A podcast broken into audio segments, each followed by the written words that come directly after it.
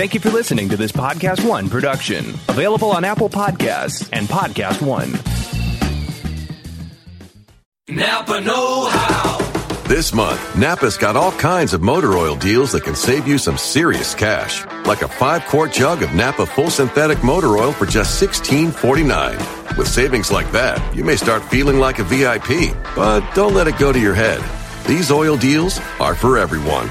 Quality parts, helpful people. That's Napa Know How. Napa Know How. General states pricing. Sales prices not include applicable state local taxes or recycling fees. Offer ends 8/31/20.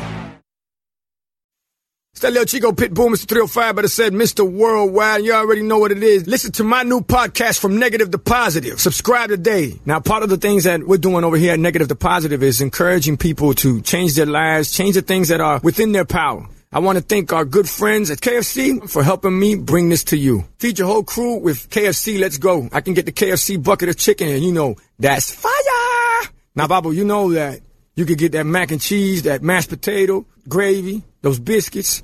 Now that's trouble right there. That is fire right there. You know, on Negative to Positive, we always talking about striving and achievement. And the Colonel Sanders story is a story that inspired me since I was 10 years old. Look how our life comes full circle. Now I'm talking about Colonel Sanders and Kentucky Fried Chicken and how much I love it.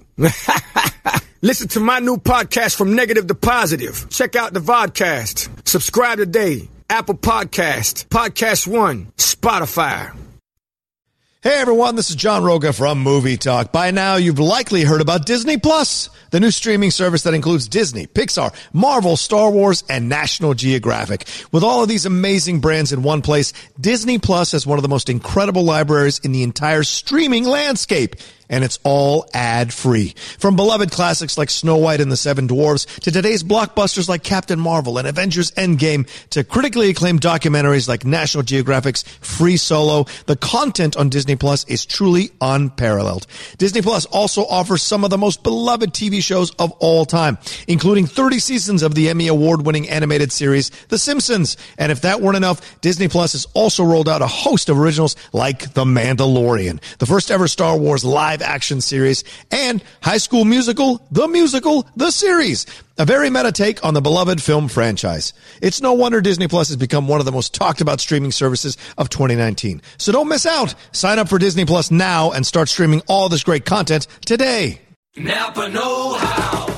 Get all the quality parts you need at your locally owned Napa. Because right now, when you order from Napa online, you can pick up curbside at your local store in just 30 minutes. Or get your order delivered direct to your door with free one-day shipping and over 160,000 quality parts when you spend $35 or more. Quality parts delivered quickly and safely. That's Napa know-how. Napa know-how. At participating stores, standard ground shipping and exclusions apply. It's that little Chico Pitbull, Mr. 305, but it said Mr. Worldwide, and I'm here to tell you about my new podcast, From Negative to Positive, brought to you by my friends over at State Farm. I believe that to have success, you got to play the game so that the game doesn't play you. You know, the biggest risk you take is not taking one. It's very important that you make sure that you make the most out of your money, especially when it comes to insurance. State Farm offers surprisingly great rates. They have great agents standing by helping you personalize your coverage. All this is backed up by award-winning, easy-to-use technology. It's a great price with an even greater service. When you want the real deal, like a good neighbor, State Farm is there.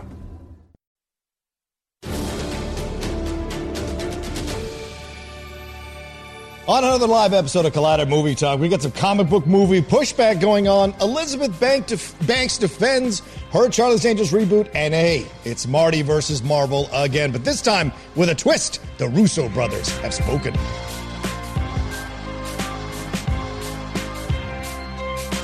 There's a theme song. There is a theme song, Coy.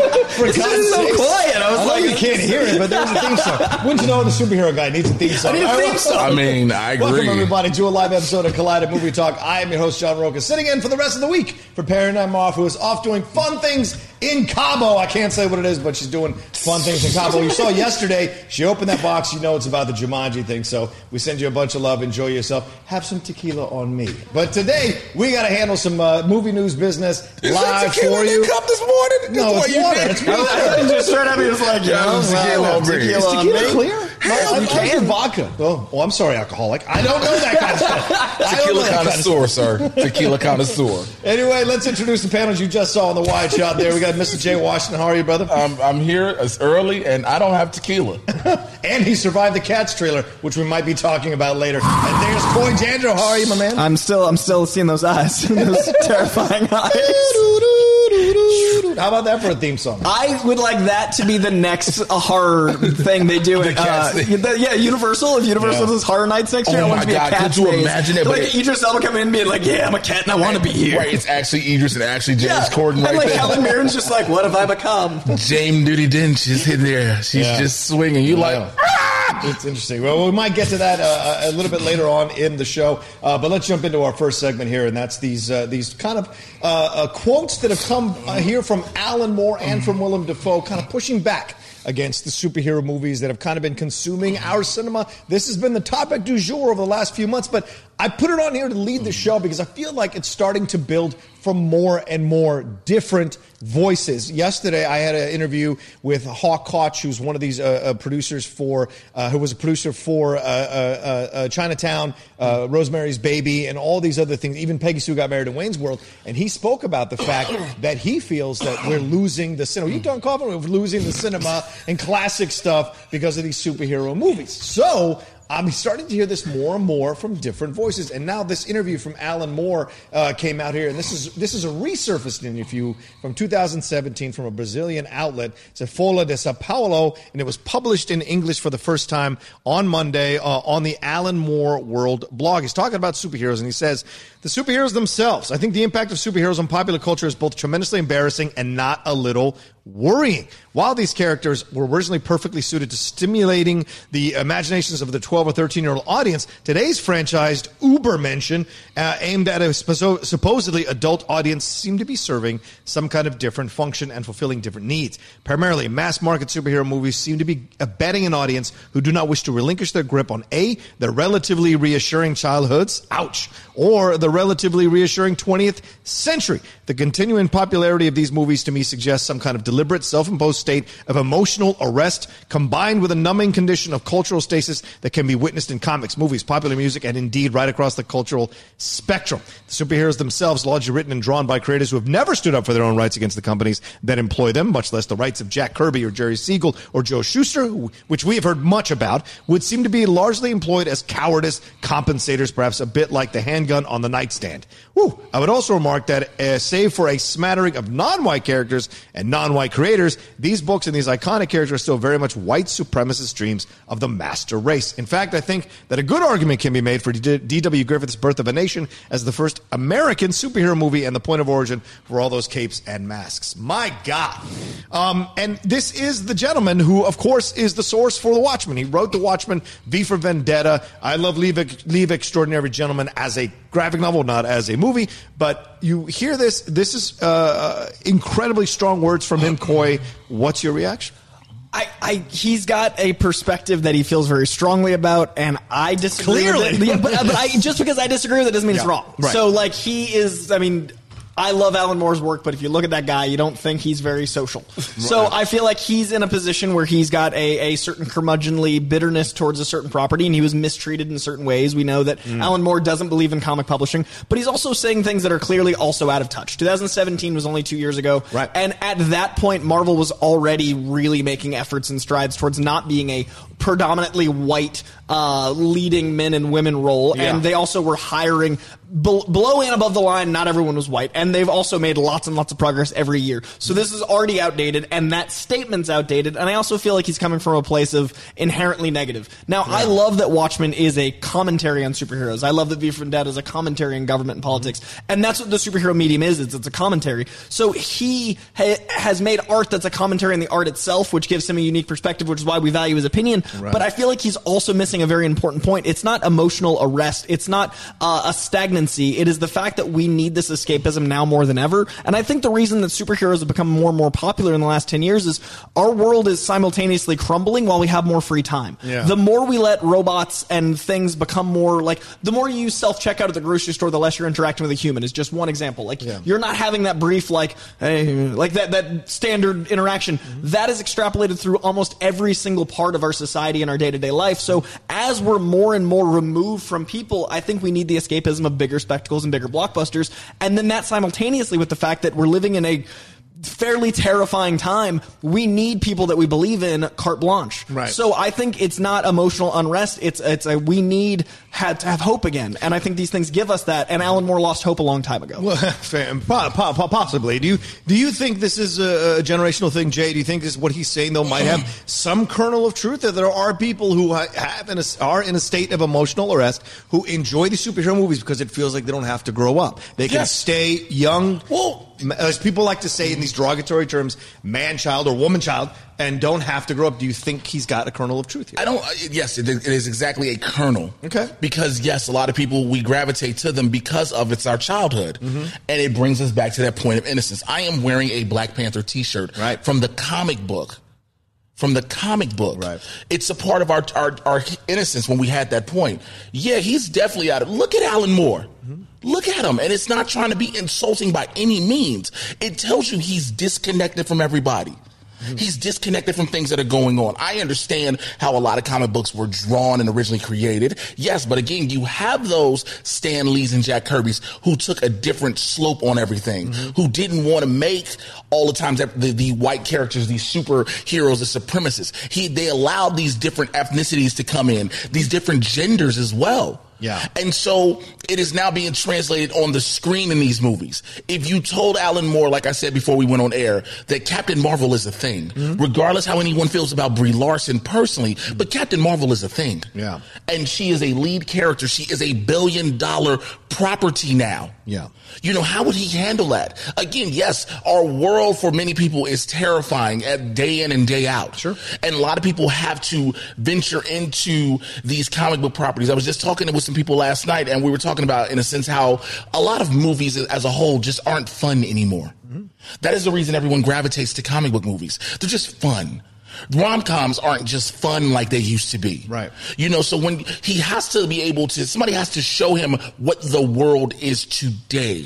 Yeah, but I don't know if he's the kind of guy who would necessarily be like, once you show it to him, be like, change his mind. No, I'm not saying you instantly change his mind. I say you have to let him know, hey, this is what has changed. Right. But I think I think if he wanted access to seeing what's out there, he could have access to seeing what's out there with his connections with the comic book world or humanity, for God's sake. So, but I take his point in this. There on this, and Coy, we spoke about this on Heroes, on the heels of the Bill Maher comments. This There is a certain generation of people who believe that this superhero movie genre or this or medium, as Amy might say on Heroes, is symbolic of this inability to grow up, or the desire not to grow up, or not to do, or not to be an adult. But you see, this world, this generation has never been A, more politically active, more aware of what's going on globally in the world, and more willing to try to do something to make some changes. So I find this to be an incongruent philosophy when looking at the facts of people who actually function and work in the world. I think the difference between childlike and childish is more important than ever. And I think having a childlike sense of wonder makes you a better person. Having your eyes open, being receptive to change, being receptive to getting more information makes you childlike.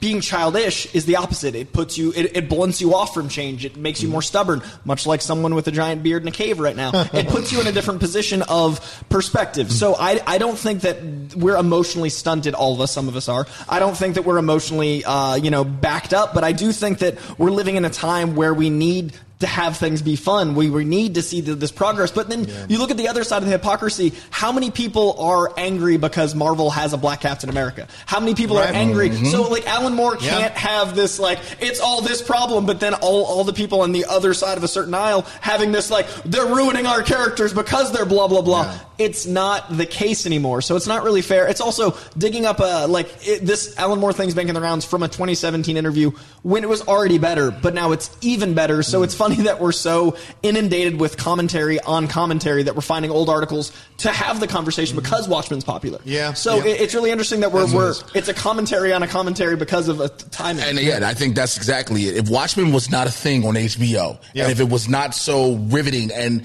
political more than anything, we have a black woman as the lead of that show. Well, not even just the fact you have a black woman as the lead, the story within itself, from starting from the Black Wall Street Massacre going all the way down to where we are right now. If that was not the case, they would not dig this up. And I think that's another thing I'm glad that you mentioned. We have to stop doing that. We have to stop going back and grabbing things. Because, look, if you're going to keep going, whether it's a year, 2 years, 3 years, you're constantly talking about you're trying to move forward, but you're holding yourself in the past. Right. Yeah. Let that be what it was. Okay, he said that then.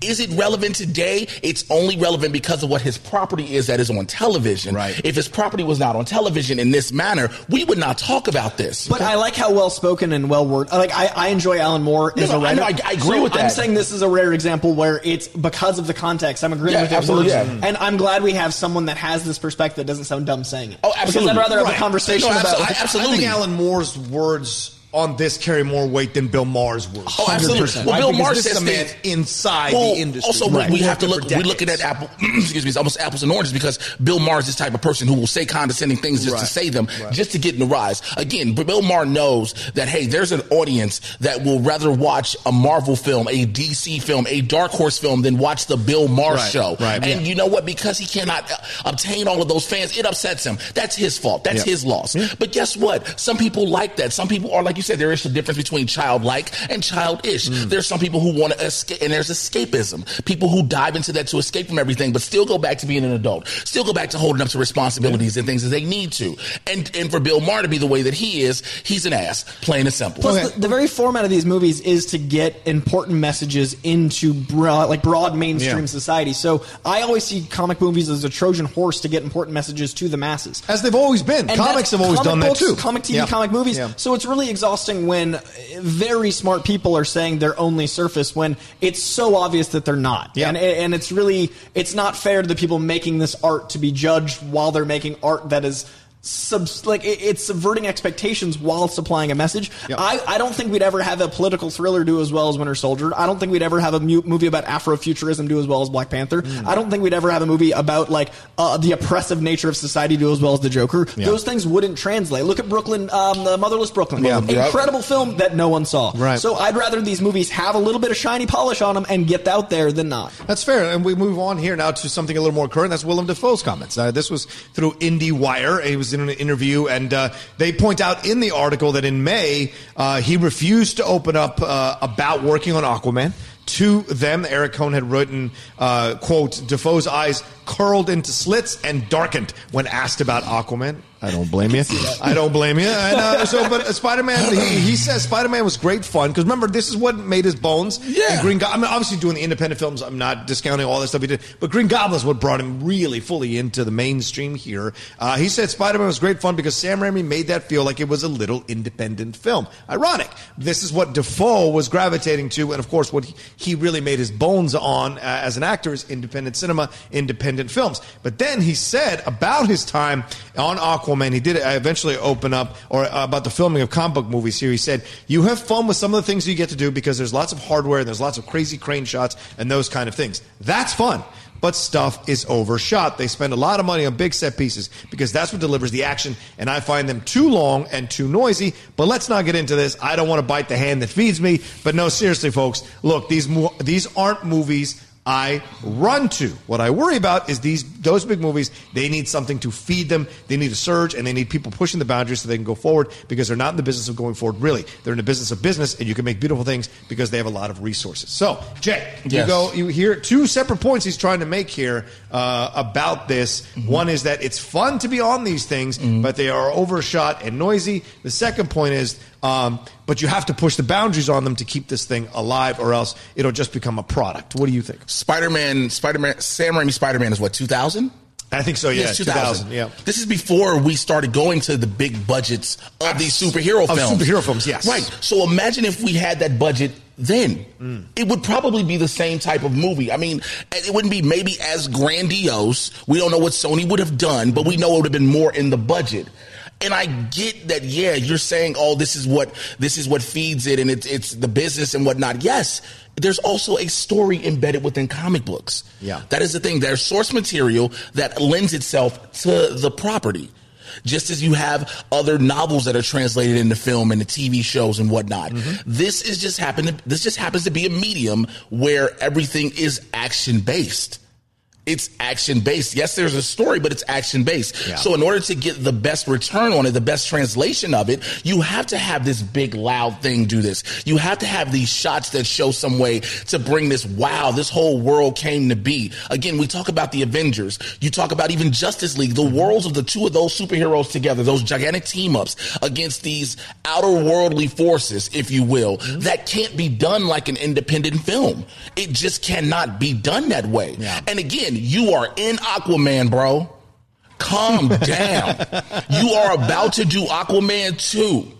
It is going to be a loud film. You thought the technology that James Wan used in Aquaman 1 was something. It is almost similar to us waiting on James Cameron for Avatar 4. Yeah. You know what I'm saying? So you're going to get that. Yeah, I hear you, Jay. You make excellent points. Real quick, just to clarify, Spider-Man was 2002. Oh, 2002. On $139 million budget. That's a very expensive independent film. Especially in 2002. Yeah, that's like a $200 million now. It made over $800 million worldwide. So, yeah. Corey, what do you think when you hear these comments?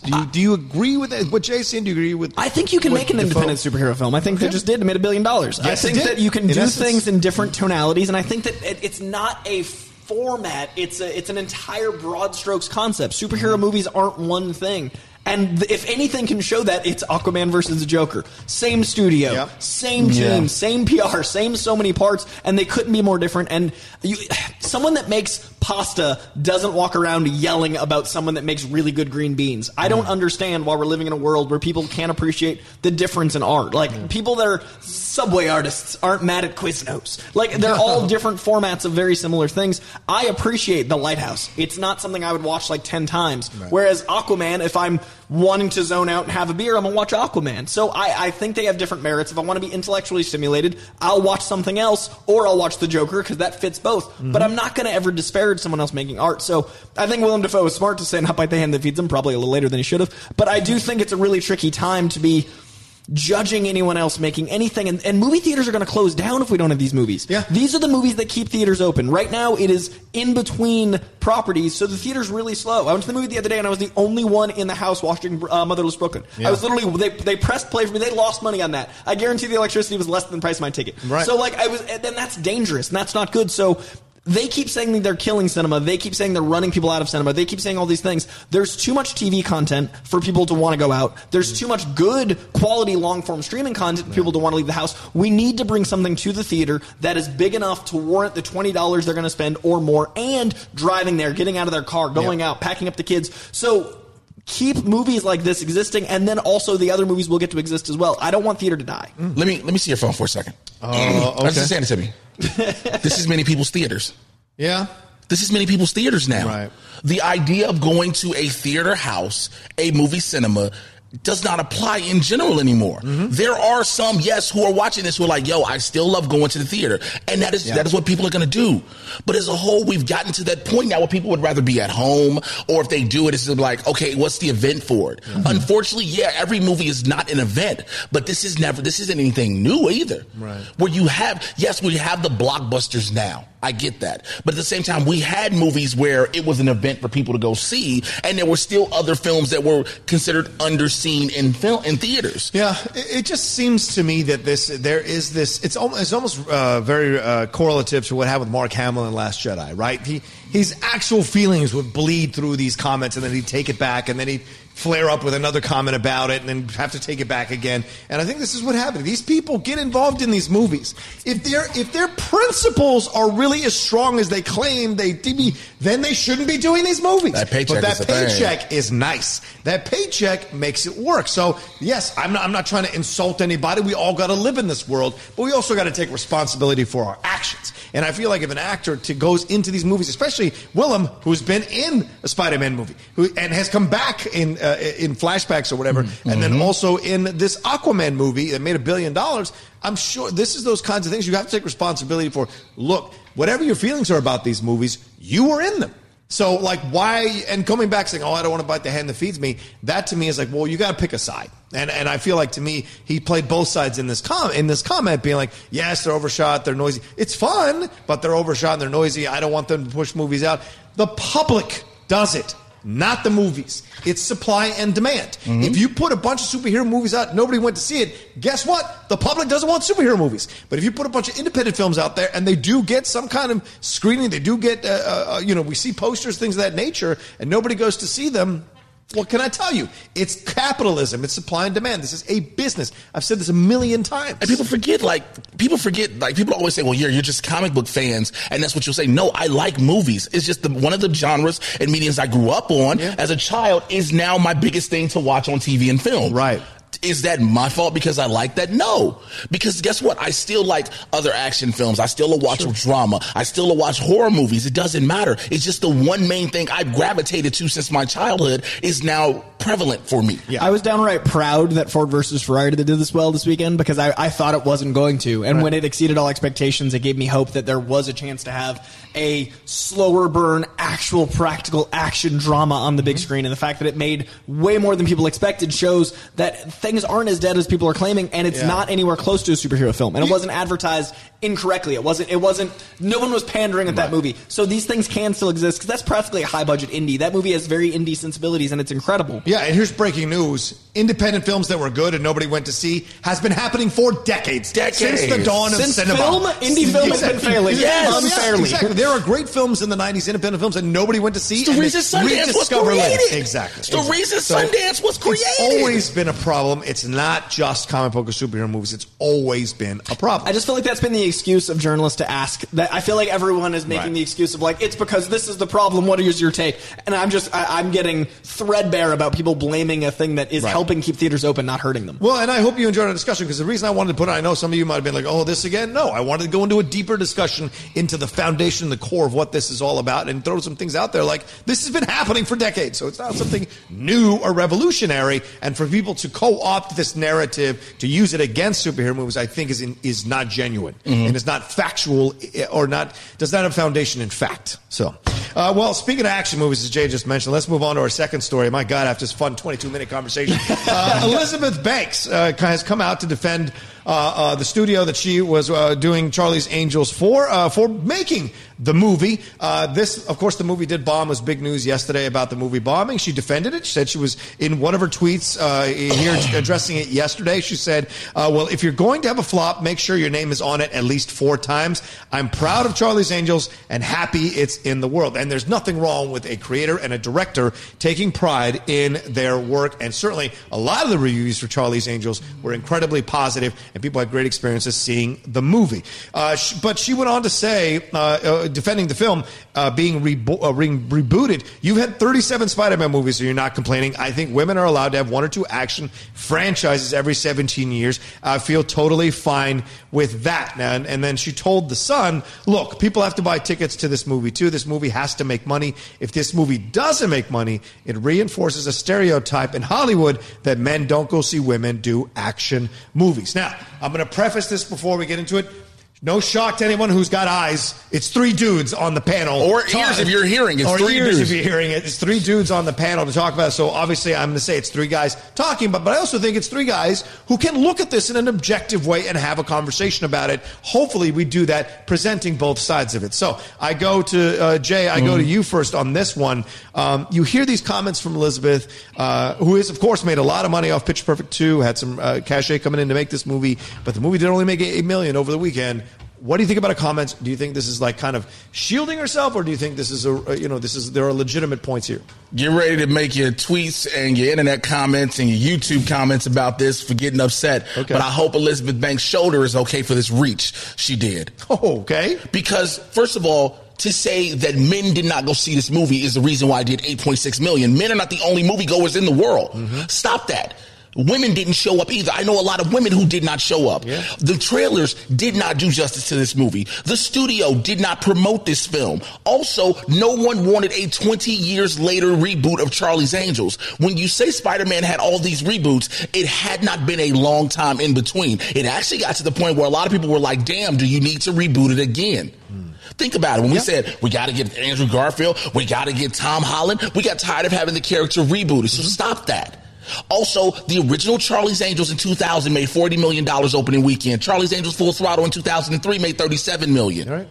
Also, they had three names attached that people wanted to see, and Cameron Diaz, Drew Barrymore, and Lucy Liu. Kristen Stewart is your only front runner in this movie, and a lot of people do not like her. Let's just men and women. So you cannot, there are a lot of factors that were against this movie. I know a lot of people who said they liked it, and for them, that is great. Corey, you're one. Our own Perry Nemiroff is one. Yeah, sure. So to say that it was like people didn't want to give this movie a chance, there was nothing behind this that said, go see this. Also, people are tired of reboots as a whole. Mm-hmm. Terminator Dark Fate, which was pumped up to be this biggest thing coming out this year, bombed horribly. This bombed. Halloween is the only thing right now that's Child's Play even bombed. Yep. So Halloween is the only one everybody's like, okay, I'm kind of with it. And it was only made for $10 million. And it's only made for $10 million. Right. But all these other reboots, everybody's like, no, I'm tired of it. So there are a lot of other factors that she has to see or has to want to see.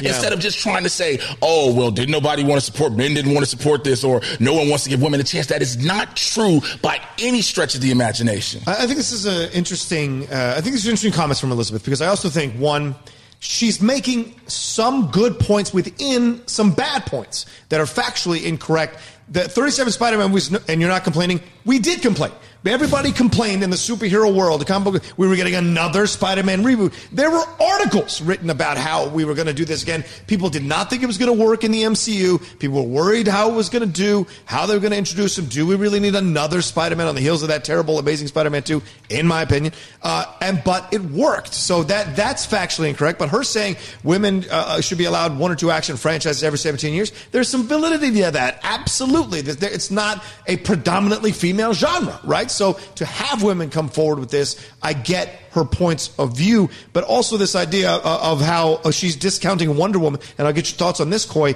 She goes on further in the comments when people had pushed back to say, well, what about Wonder Woman and Captain Marvel as female-led action movies that made a lot of money?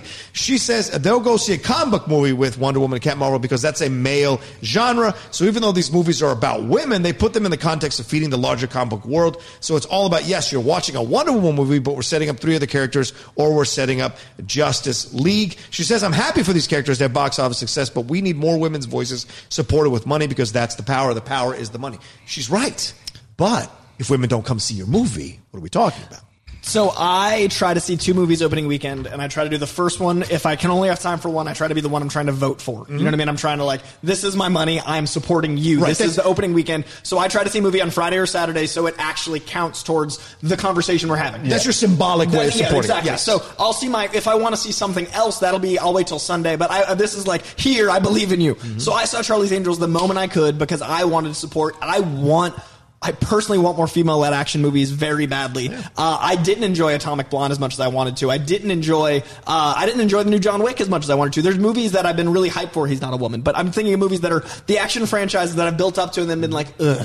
Charlie's Angels didn't do that. I didn't have super high expectations, and it exceeded the medium expectations I had. It was fun. It was more practical effects than I expected. Kristen's great, man. She's so much fun in this, and she finally got to be herself. She wasn't, like, playing a part. She was just being Kristen. And there's so much in this movie that really is important, but because of these comments, it puts us on the defensive, and that's really hard when the movie gets a lot. Like, one of my favorite actors in the game is Jonathan Tucker, and he doesn't get to talk in this movie. And, like, there are certain things that they do, I'm like, but that's a weird choice. And there's also moments where I'm like, that feels a little heavy-handed. So that juxtaposed with the message it's trying to say, also in conjunction with certain comments, it's really hard to defend something where I was like, no, I was there, I showed up, I made this my vote, I wanted to support it. Don't yell at me, because they didn't advertise it, right? So it's a good movie. It's fun. I recommend you see it. We need more movies like this, but I think to come out this aggressively not aggressively, that's the wrong word. To come out and say, to broad stroke it. To come out and say in broad stroke something that's a lot more micro, and to make it a macro isn't fair.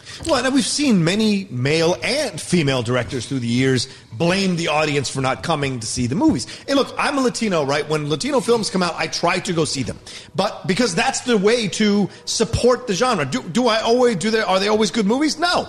Nobody makes all good movies, not even Pixar. So it's like, it's that happens, but what you do to support. But do people come out and support it? So I think her anger needs to be more about the general public. It's easier to go, oh, the men didn't come see it. But if, as Jay said, women didn't go see this, and I've spoken to a number of women who had no interest in seeing this, then what are we talking about at that point? We have to tell truths about what's really happening. Also, when she brought up Wonder Woman, you were completely discrediting a 97% female box office for Wonder Woman. And it didn't set up. I think that was my trigger. I was like, don't make this about... No! Because you can't do that. Also, once again, she's incorrect. It didn't set up Justice League. It wasn't trying to set up another larger world. It wasn't trying to set up a larger world. But the thing is, no, and all of that aside, yeah. Women went out in droves to see Wonder Woman. Yeah, and Captain Marvel. Yes.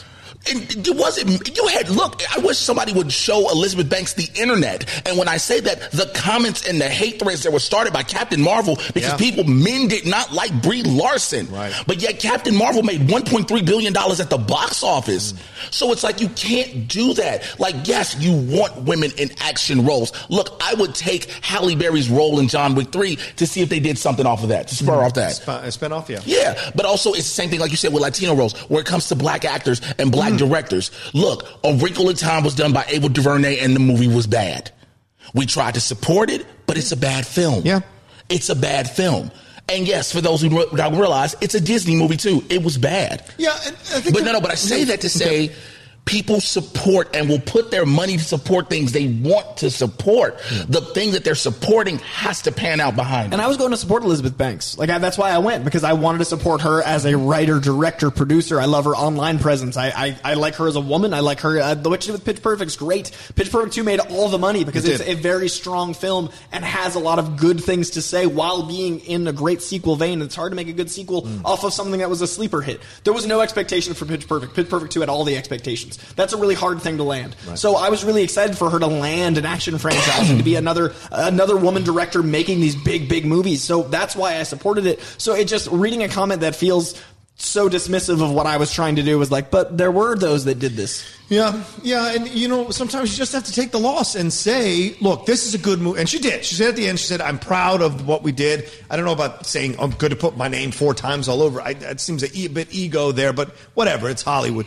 But I think her being proud to have the movie being out there, that's a great way to present the movie. And if people didn't go see it, look, Soderbergh didn't come out after Out of Sight bombed and said, people shouldn't go, people hate these kinds of movies, blah, blah, blah. And it would be akin to a black filmmaker coming out going, well, screw Black Panther because that was part of setting up the larger MCU. And it's like, well, no, that was a film that really highlighted a lot of issues in the black community on both sides. The idea of what is black, what isn't black, the idea of shutting yourself off and ignoring the African-American experience for the purely African experience. So I think these are the things that sometimes they try to dismiss superhero movies in this way, and I think it's kind of a mistake overall. But I think Elizabeth made some good points within her comments here about needing more women to lead these action films, needing more. And there's this desperation, and I think it's fair, because looking at the world of sports, when a black coach fails, he rarely gets a chance to get rehired again. When a white coach fails, you see him all the time get rehired. So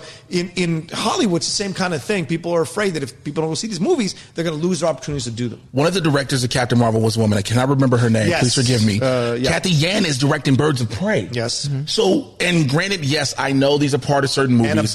Anna Boden. And then you had Olivia Wilde with Booksmart early. It's not an action movie, but it was an indie film, which we were talking about early, which a lot of people didn't go see, but now it's on its way to becoming a cult favorite. Mm-hmm. So these things are happening. And like you said, yes, she has absolutely good points in there and strong points. But there are other arguments she makes within her points that make you go, come on, I'm with you, now I'm pulling back. But I'm with you, now I'm pulling back. Yeah.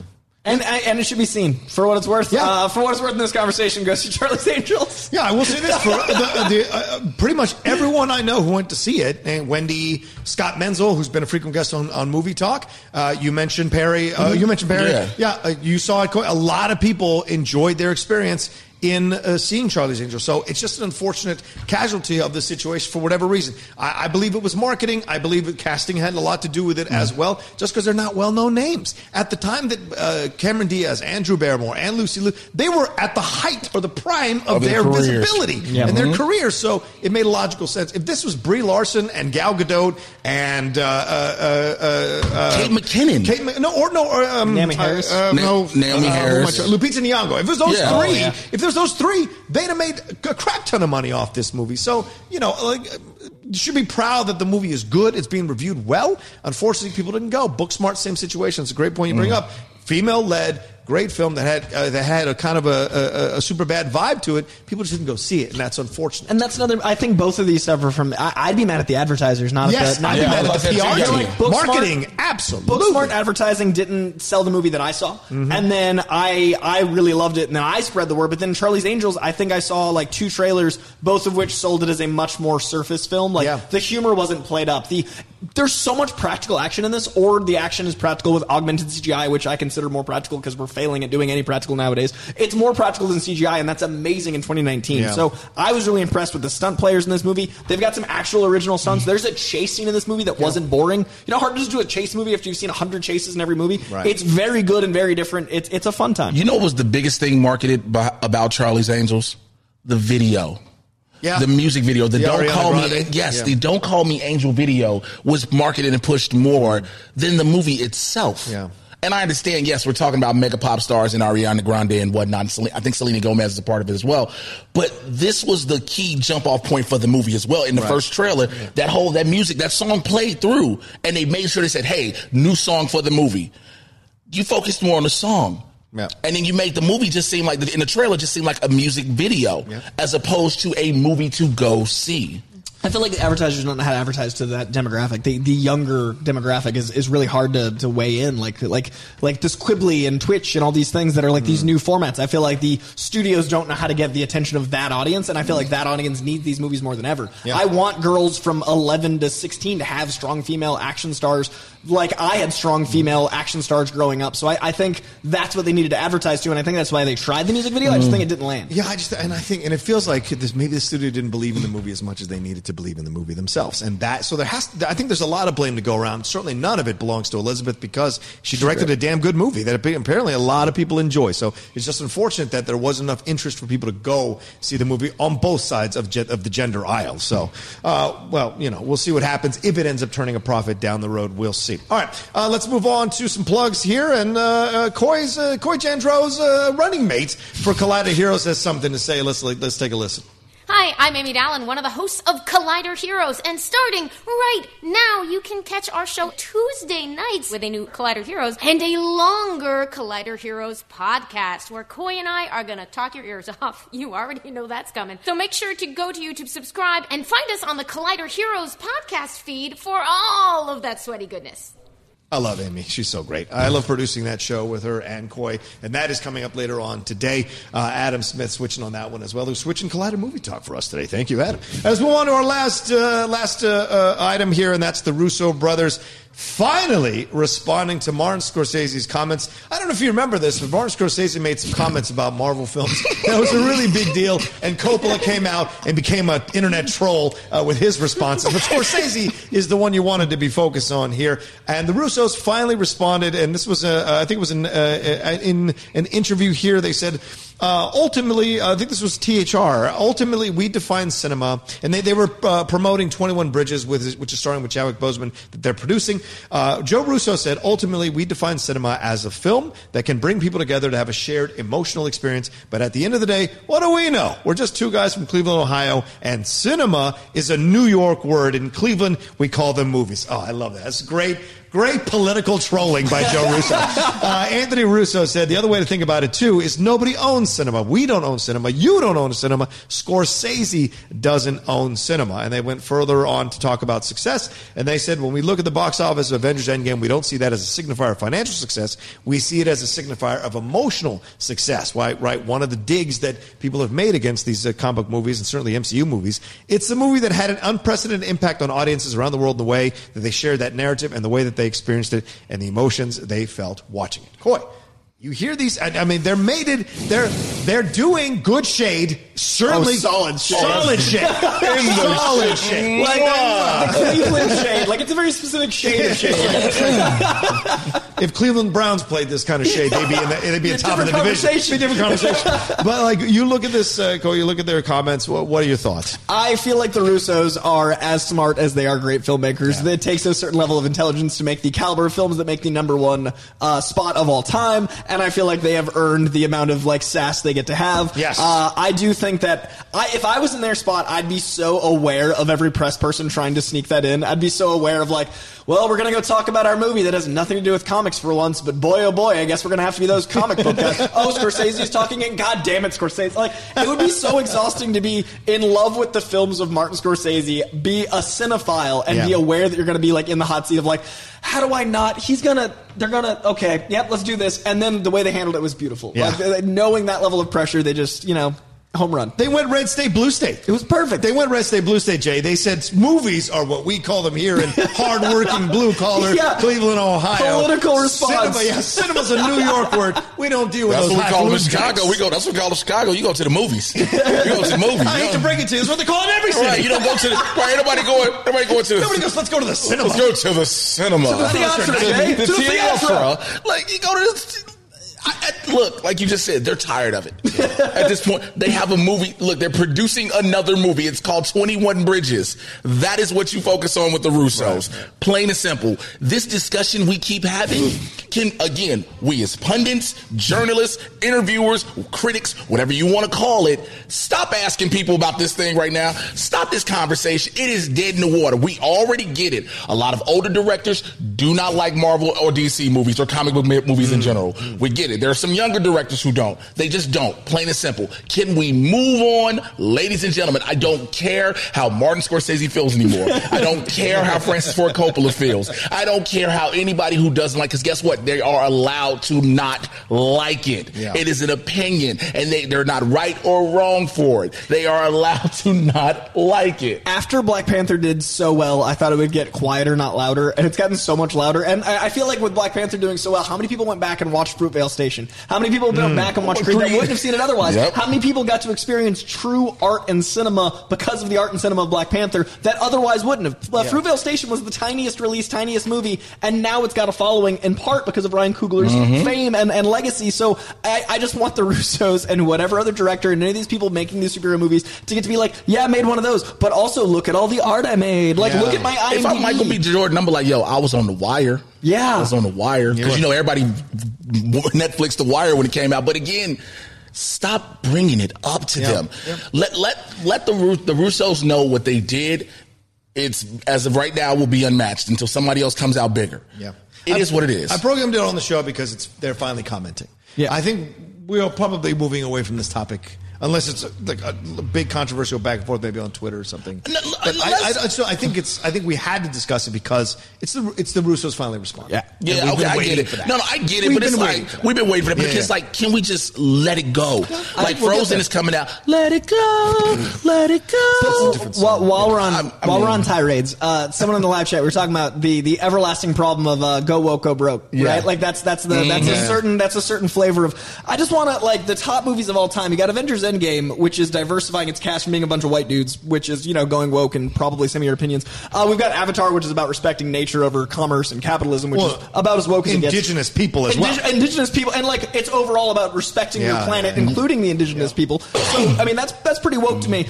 We've got Titanic, which is about class warfare. We've got Star Wars The Force Awakens, which is about believing in yourself and not believing in your legacy as a whole. It's about becoming, like, you know, your own person. With a female lead. And then, of course, we have The Lion King, which is about respecting the indigenous people of an area instead of dealing with, you know, genocide and a lot of big problems. Most of the movies that are in the top 10, including Fate of the Furious, which is the most diverse cast probably of any franchise, are woke. So Go woke, go broke doesn't quite work. So please, for the love of God, read a book. It's just a hashtag. It's just I can't. I get it. Yeah. It's just a hashtag. But you know, people have freedom of speech. They're some people don't need to talk. It isn't a correct narrative. It's on paper. Sure. It's a box of soda. Every piece of entertainment has always been socially conscious. That's what makes entertainment so universal. Somebody just went in comments. Corey stretching. Is he really? No. He read a list of what the exact movies are and what they're. Oh, you're really stretching. You're reaching. You're reaching. Saying that he's if I'm a dynamite, I'm a dynamite to being progressive instead of dumb. Well, speaking of the comments, let's get into some of these chats. Justin Rosk asks, do you think Scary Cats is reaching for the same market that The Greatest Showman reached, and do you think it has any chance of being that successful as well? And that's on the heels of the new trailer that dropped this morning, rather. All three of us watched it in separate stages of horror. Feelings overall about this Cats trailer, and do you think it will remotely even come close to what Greatest Showman did? I think I'm worried that it looked more normal. I don't know if I've seen too much Cats in the last 2 months. Like, I was watching this like, why does this feel okay? Like, their faces, I mean, obviously they've worked on the CGI, but the mapping looked so much better that I was like, I feel like I've watched too much of Cats because now this feels normalized. Like, there was that Uncanny Valley was moved a little more. I'm like, why is this acceptable? Right. And I was struck by how I was just kind of nonplussed. It was really interesting to watch something with so much going on and not being all that like pulled into it. Yeah. I was just like, well, there sure are some cat people on screen. Guess that's fine. Jay, do we need more Cats-led action films? Are they cats? That is the most terrifying thing. Somebody tweeted me saying, you're going to react to it? Here's my reaction. Adam, please. It's terrifying. The thing is, it's horrifying. The original trailer scared. Look, Idris Elba as a thug that is wanted cat, that is horrible. Rebel Wilson being Rebel Wilson just with fur is terrifying. James Corden looking like an oversized Pepe Le Pew is scary. This is just something that should not happen. And they're like, oh, it's The Greatest Showman is its own thing. And there was a level of splendor and beauty with that movie. And it's trying to be recreated that you can see in Cats. Because if you watch the old musicals, if you watch the old movie and stuff like that, but this tries to go above and beyond because now we have... That is scary. That is horrifying. No, that's scary. Like, Idris Elba especially, like, there's something about how they mapped his eyes and, like, his cheekbones. It's, like, this area is like, why? Like, I don't need that in my background. I don't need that. Also, it makes it feel like Taylor Swift is only in it for one number. One set piece. It seems like one. Because every shot is from that set piece. But she's Taylor Swift, and because you would be... I think she looks good in the cat. No, I'm just saying, you would be dumb to not market Taylor Swift in your movie, even if she's there for 36 seconds. Well, she's like a black person at the beginning of a horror movie. She might not make it to the end, but I'm not saying she's going to die. God, this is not a topic. You got your points in. Let's move on. Here's what I'll say. I personally was surprised at how much I didn't enjoy it. I was hoping I'd like change my mind, and the thing is, it feels like terrible. It feels boring. It feels terrible. And I was hoping it wouldn't be. I'm still going to see it, but we'll see as it goes along. All right, next question, Wrecker R. Perfect question for this panel. If Batman was to face a monster from his rogues gallery, which one would you like to see? Ooh. Clayface. Yeah, Clayface. I want to see them because I think... I know we talk so much about CGI, but I think CGI done right can make this look well. Okay. I get... scary visions of what happened with Sandman in Spider-Man 3, things like that. But I know the molten facial look, I think we could do. It'd be Clayface for me. Okay. I'd like to see that. Monster's relative, I suppose, but I can't escape how much I want a good Mr. Freeze. Okay. Like, I really want a sweeping tragic narrative of he's got his tragic backstory or more than the re-jokering. Like, the Joker showed how broken, but like, on the surface, Mr. Freeze is broken. I'd like to see... I want to see, like, a Nicholas Sparks-esque, like, Ryan Gosling Mr. Freeze, where it's, like, a romantic love story, and then he has to save his wife. That's right. Mr. Freeze almost kissing in the rain on a Nicholas Sparks poster. Origin story. You want Mr. Freeze in this whole thing, like, slowly riding a horse? Oh, 100%. He's like, I want my wife! And he's trying to save her, and it's very dramatic. I want my wife. Yeah, it's just like... And there's, like, puns somehow still, though. You're insane. Can we get a real Bane, then? A real Bane. I know a lot of people. A lot of people like Tom Hardy. I like the voice. The Sean Connery with a mask on the face voice, because that's what it sounded like. But I would like to see another, a really physically imposing that you just don't have to shoot up. Yeah. shoot up while he's on an apple box bang. You know, it'd also be fun to play with a mystery where he's like a Hush character or Court of Owls, where it's Batman trying to, like, the monster is the city or the monster is the concept or the monster is him dealing with his own damages, because he's... The Court of Owls is fun because it's Batman realizing that he's not in as much control as he always thinks he is. Right. And that becomes the story. So I'd love to see a more distant villain. I say Solomon Grundy, played by Dave Bautista. Dave Harbour. Or yes, Grundy. No. I saw Hellboy. Two more questions for you before we wrap up. This is from MK Songbird. In recent Men's Health interview, Henry Cavill, on the heels of the Release of Snyder Cut thing, he did an interview here. He said, there's a lot of justice to be done for Superman. And when asked about the status, he said, quote, unquote, you'll see. So do you think we'll see him again as Superman? I think we might see him before Jay Washington. I think we just lost Jay to the man. That's how he feels about it. Get your butt back on the set. I do. I feel like Henry Cavill hasn't been officially let go to the level that he can't say things like this. Right. I do feel like he had that Instagram post still is one of the things that I'm glad the internet exists for, because that couldn't have happened in movie publicity ever. Yeah. What was that? So I feel like we will have... maybe an opportunity, but I do feel like they're starting to do Elseworld type stuff with DC. I don't think their movie's going to be connected. Do you think the reason he didn't do a hashtag for Release of Snyder Cut is because he will be coming back? I think he's going to come back in a movie that's not connected to the DC. Okay, great. It's not going to be DCEU. I think he'll get a DC film again. Okay, Jay. All right, let's move on to our next thing. Our last question, it's from Travis Earl. Do the new Star Wars photos give you hope for the future? Let's take a look at them now. This got released as we were coming on set this morning. Great new photos from Entertainment Weekly here. You got Finn Boyega there. You've got Poe Dameron, Oscar Isaac. Boyega. I like how you said that. Yeah, I like John Boyega. Finn. And this, I love this shout-out to Luke Skywalker. Yeah, right? Yes. It's got that vibe, that New Hope vibe there with Rey.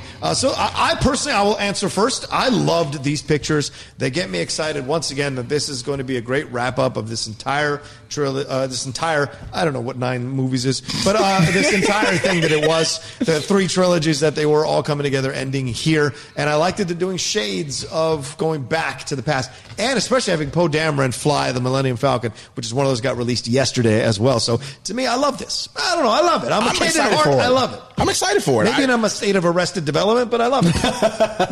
Go ahead. I'm excited for it. I can't wait for it to happen. I'm waiting for the movie. I want to see how J.J. Abrams ties this all up. Mm-hmm. You know, you're like, hey, you're the guy who did 7.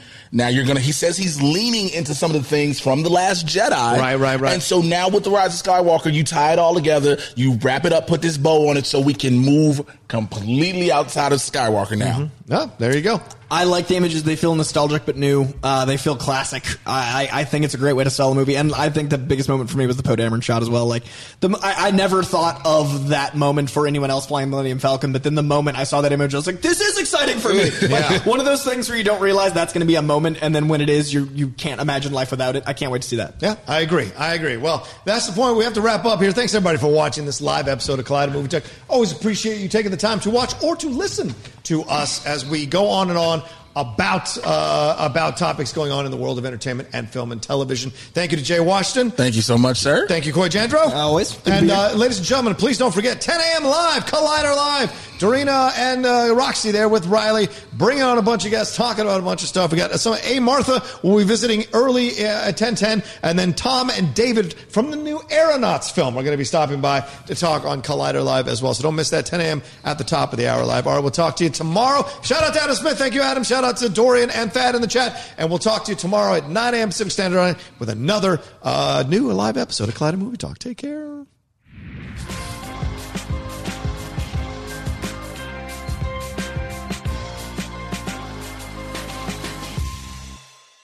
Napa know-how. At Napa Auto Parts stores and Napa Auto Care centers, get a $25 prepaid Visa card when you get any Napa automotive battery. It's the best deal for some of the best batteries from some of the best car people around. But we might be a little partial. Anywho, pick up any Napa automotive battery and save $25. Do it yourself or have it done for you. That's Napa know-how. Napa know-how.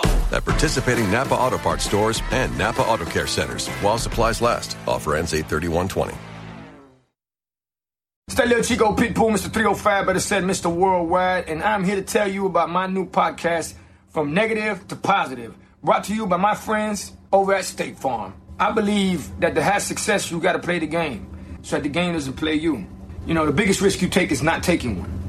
It's very important that you make sure that you make the most out of your money, especially when it comes to insurance.